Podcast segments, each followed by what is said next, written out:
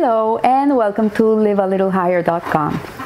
This week we read Parasha Bo, and in Rabbi Benjamin Eisenberger's commentary of the parasha, he explains that the plagues that afflicted Pharaoh and the Egyptian people were there to force them to recognize the, the unicity of Hashem, the, that Hashem run the world every instant. Not only that He runs it, but He recreates, recreates it at every instant. And also to compel them to let the Jewish people leave Egypt. But what happened was the contrary. Every time there was a plague, and each one was harder than the other, Pharaoh refused to let the Jewish people go. He became he became stubborn and more stubborn and more stubborn. And as it says in the Torah, Pharaoh's heart was hardened and he did not absorb the impact and message of the plagues. So these plagues, eh, explains Rabbi Haim Volishiner, was that were there to help Pharaoh do teshuvah. They, in a certain way, they were a punishment for the Egyptians. Was also for them to become aware of God's existence, and also they were there to help them repent and do what was right.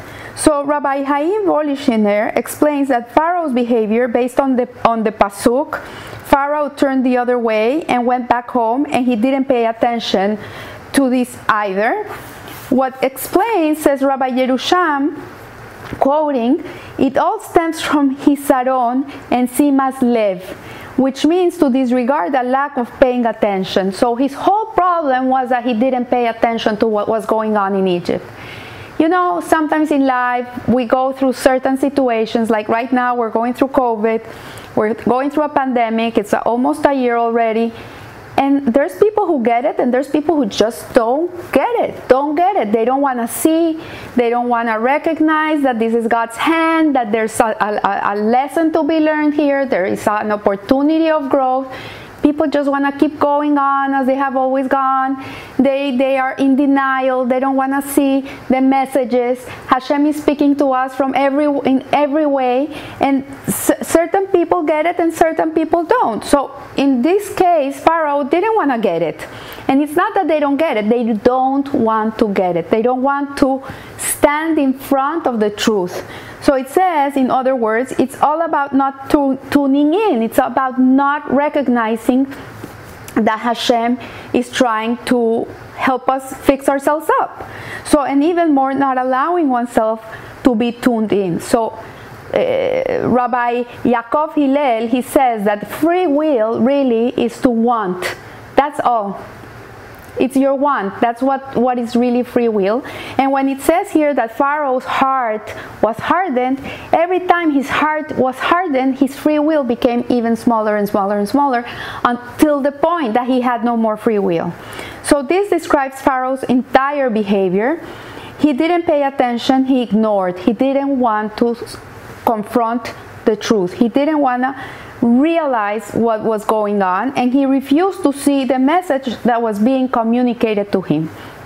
So Pharaoh suffered what it's called leitzanus, and Rabbi Yerushem finds this in the Pasuk where it says, Hashem said to Moshe, Go to Pharaoh, for I have hardened his heart and the heart of his servants and so that you should tell your children and your children's children what I pulled over in Mitzrayim.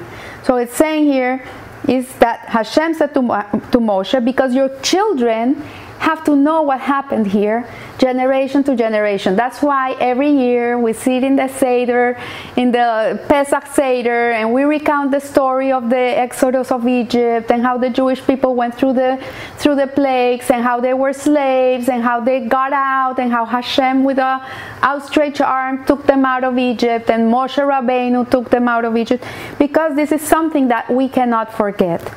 And Rashi says that the word the word uh, leitzanus really means to mock, to make fun of. When people mock something that's going on, not only was the it was Hashem laughing at Pharaoh, but Hashem was also watching Pharaoh laugh at the situation. So Hakadosh Baruch Hu, Hashem, was watching how the, the, the strength of this um, bad character character trait of mocking, of making ridicule of everything that was going on, uh, affected Pharaoh. It, at the end of the day, it backfired to him. Uh, he made fun, he made fun, he turned away, he didn't want to see, but at the end of the day, it catched up with him, and he, he was the biggest loser of all. So, Letsanus, mockery, is, is in essence a form of not paying attention. You know, when you see people that are making fun, making fun, everything's a joke in life, everything is funny. In reality, it's like a, it's like a cover up because they don't want to see what's going on. And so they, they make fun of it because it's an easy way out. So at the bottom, mockery stems from the ratzon, from the desire to avoid dealing with reality. This is the root of this problem of mockery. It's really the, the desire to not confront the reality. And so to disregard reality on purpose do it on purpose because you don't want to deal with it. It's so many people I see walking in the streets, no masks, no regard for anybody. They they're walking like nothing's going on. It's like in their world, pandemic is not something that is a realm of their world. It doesn't exist.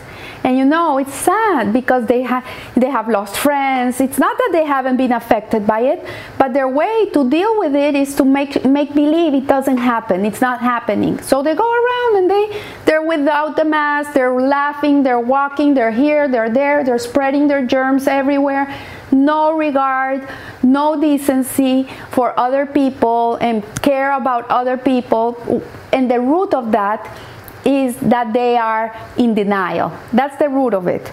They're in, in, in, in, denial and they have really no desire to face reality. That's the problem. So, so to avoid absor- absorbing what's being told to us directly or indirectly, let's Latsanus mockery is an external manifestation of an inner will, a deep inner will to purposely ignore what's really happening. That's what it is. So here, Rabbi uh, Eisenberger, really the Torah is the best psychologist in the world.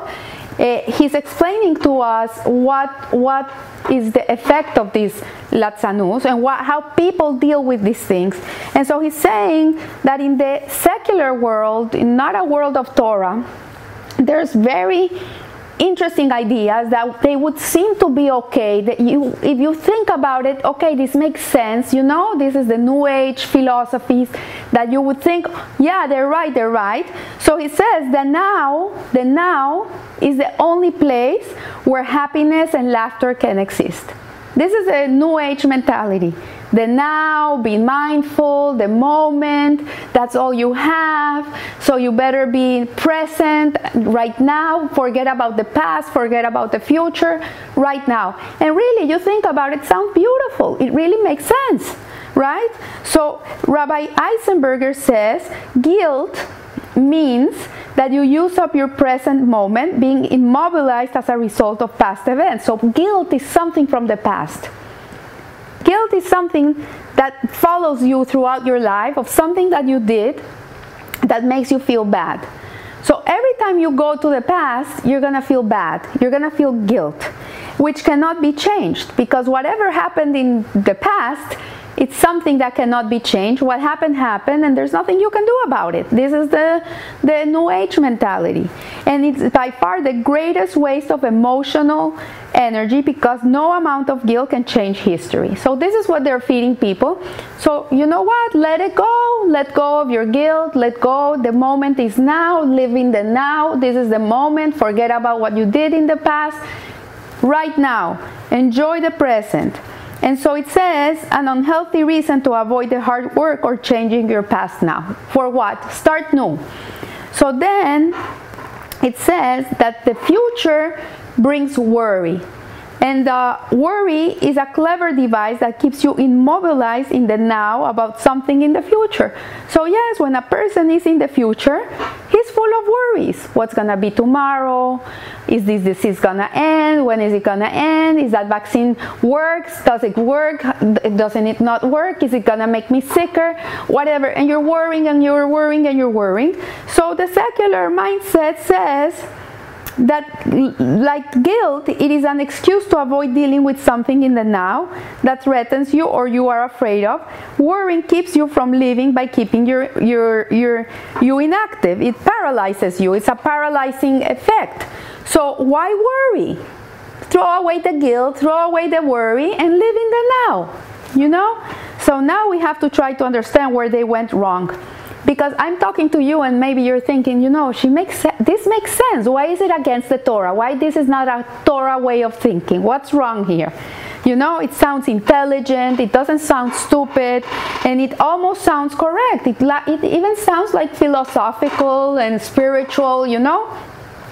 And so he says that it's, it's, it's self help, it's self help, but the emet, the truth, is that his opinions are antithetical to Torah. This is completely, completely antagonistic to the Torah way of thinking. So it is true that non-believers struggle with guilt and worry. Yeah, a person that has no bitahon, has no emunah, has no faith, has no trust in Hashem, obviously they have to be biting their nails off right now. So, and it is correct that guilt is of the past and worry is of the future. That's not wrong. It's, it's correct. You're guilty for things you did, not for what's going on now, and then you're worrying about what's going to be tomorrow. And it, that is how the author and his type come to search for happiness and laughter in the now. So that's how why the, the today so many people are using abusive substances because they need to numb the guilt and they need to numb the worry and they want to be happy now so they, they numb all these feelings and then they can relax. So, but the emet, the truth, is that you find that these people who turn to laughter and, uh, and a way to alleviate that pain that they're suffering from the past and worrying about the future, you know, it, really the now is not going to give them a solution. It's a quick fix. It's something transient. It's okay, for now you're going to feel good, but the minute that you wake up from that good feeling, the guilt of yesterday and the worry of tomorrow is going to still be there. You're not getting rid of them. So what how can you really fix this thing? It's a temporary fix. It's not something that is going to help you live better to because okay the now the now the now. But you cannot be having fun all the time. Sometimes you have to work, work and you have to really uh, you messed up in something yesterday and you have to fix it now because if you don't fix it then you're going to have a, another problem tomorrow. This is the reality of the world. It's not like you banish everything and then you're happy go lucky now because the now is the time to fix. So he says that by nature we do not live in the now. As thinking people, we continuously live in a state of past, present, and future. We have the three of them. There's nothing you can do. You cannot get rid of what happened, and you cannot be worrying about things that can happen tomorrow. Like, there's no way you can fix this. So, what is the Torah approach to joy? What's the Torah approach to really living a fulfilling, purposeful, meaningful life that will have you really joyful, regardless of what's going on in the world, regardless of how you lived 20 years ago or what you did yesterday? How can you keep yourself happy? So he says that that. Uh, that the answer is that we have not we have no problem with the past nor do we have a problem with the future like yes 20 years ago Margie was not a religious woman. She was not a, a God-fearing person. She didn't keep mitzvot. She ate shrimp. She ate this. She didn't keep Shabbos. So you know what? I am proud of my past because you know what? Look where I was. Look where I'm now. I did teshuvah. I, I, I repented, I fixed my ways. The person I'm today is not the person I was 20 years ago. I'm a, I'm, I'm, I'm a better version of myself because I work hard to, to work hard. It's not it didn't come for free. You have to work hard to work hard. So what it says here is that guilt is a chief symptom among non-believers. Guilt is something that really it's funny because they call it Jewish guilt. We're famous for it. Jewish guilt you know jewish guilt the jewish mother that's always putting guilt on the on the on the children. Like she gives out beautiful two ties for her son as a gift for his birthday and she gives him a, a, a red tie and a blue tie and then he comes to dinner to his mom's house with a red tie and the mother says oh you didn't like the blue tie? You know this is the jewish jokes about the jewish guilt. But what he's telling us here is that guilt is a, is a, a symptom among non-believers as, as, as Jews, we are not hampered by guilt because when we feel guilty about something, we fully believe and we, are, and we have the right to believe that Teshuvah, Tefillah, and Tzedakah cure the past. And it's true. And it's true, you know, we all do boo boos in our lives, we all do things that weren't the, the best things that we could have done in our lives that in reality we could have been better but at that moment we didn't know better and this is what happened to us. So you know what? You you get up you clean up yourself you you you you have remorse you recognize that this is not the right way to live and you change your ways. And you give tzedakah and you pray and you pray to God that he should guide you and he should take you in a better way. And you know what? It it works. This is the way it works and so, you know what? I look at my past and anything I did that was not right, I feel like, ugh, I messed up here, but look what I learned. Today, I'm a much better person because of that. The hurt I caused, I caused. I went and asked forgiveness. I do the best I can. I clean the house. I clean everything, all my mess around. And then I continue uh, as, a, as a new, new version of myself, of someone that is better than what I was before. And so worry also is another prevalent state of mind, but we are not concerned with the future. Uh, A Jew is, should not be concerned with the future because we have emunah and we have bitachon. We have faith and we have trust in Hashem. And we have we have tefillah, we have prayer. And so we can ask Hashem for anything we need. That's why we have prayer because this is the way we ask God for everything and we think, thank Him for everything we have. So the sages they teach us that one should always daven before he gets sick. What does this mean? A person should daven, pray before he gets sick. This sounds weird. Yeah, you know, many people never, never in their whole lives have taken a, a, a prayer book, a Tehillim or a Siddur or anything. They have never prayed, and suddenly they get sick and they start praying. You know, yeah, Hashem does a lot of good, but start praying before anything bad happens to you. Don't don't start praying because something bad happened to you. You know, when you pray, it's like they say, don't don't tell ha- Hashem how big your problems are. Tell your problems how big Hashem is. So what he's saying here is that that the time to daven is before things happen, before a crisis comes into place, and this means, yes, think about the future. Yes, we think about the future. When you pray, you, you're thinking about your parnasa, you're thinking about your well-being, your, your, your health, you're thinking about praying for, for, for goodness in your life. Yes, we, we pray for things to happen. And we have a tool. This is a very, very um, a powerful tool, which is called prayer. So he says here, that we can have a happy present not by experiencing the now and the now only, but rather by incorporating our past and trying to rectify it. This is how we experience joy. When today I wake up, or right now I'm I'm I'm filming the the shiur. Right now, you know what? I have joy. I have joy because I'm doing what I'm I'm I've been meant to be doing today this is my purpose this is my my uh, reason to be here right now at this moment is to give you a shiur. So we see that incorporating our past and trying to rectify it, and by instilling our thoughts of the future with trust and, and, and, and faith in Hashem, while using the tremendous uh, strength of prayer, and to ask that the future be good because that's what we pray for. We pray that Hashem should be merciful with us and He should be forgiving and that He should take away all this pandemic away from us. We should be praying. People should be praying. Everybody should be praying right now. This is what God is asking from us prayer, connection. And so, by incorporating the past and the future, we can live a happy present. So, for the, for the unfortunate people, sadly, who don't understand this concept, the only way they can experience happiness is by having a good time at them now. And they need a happiness that erases the past and turns a blind, blind eye to the future. It makes them not responsible for life and they make believe that they are living only in the present.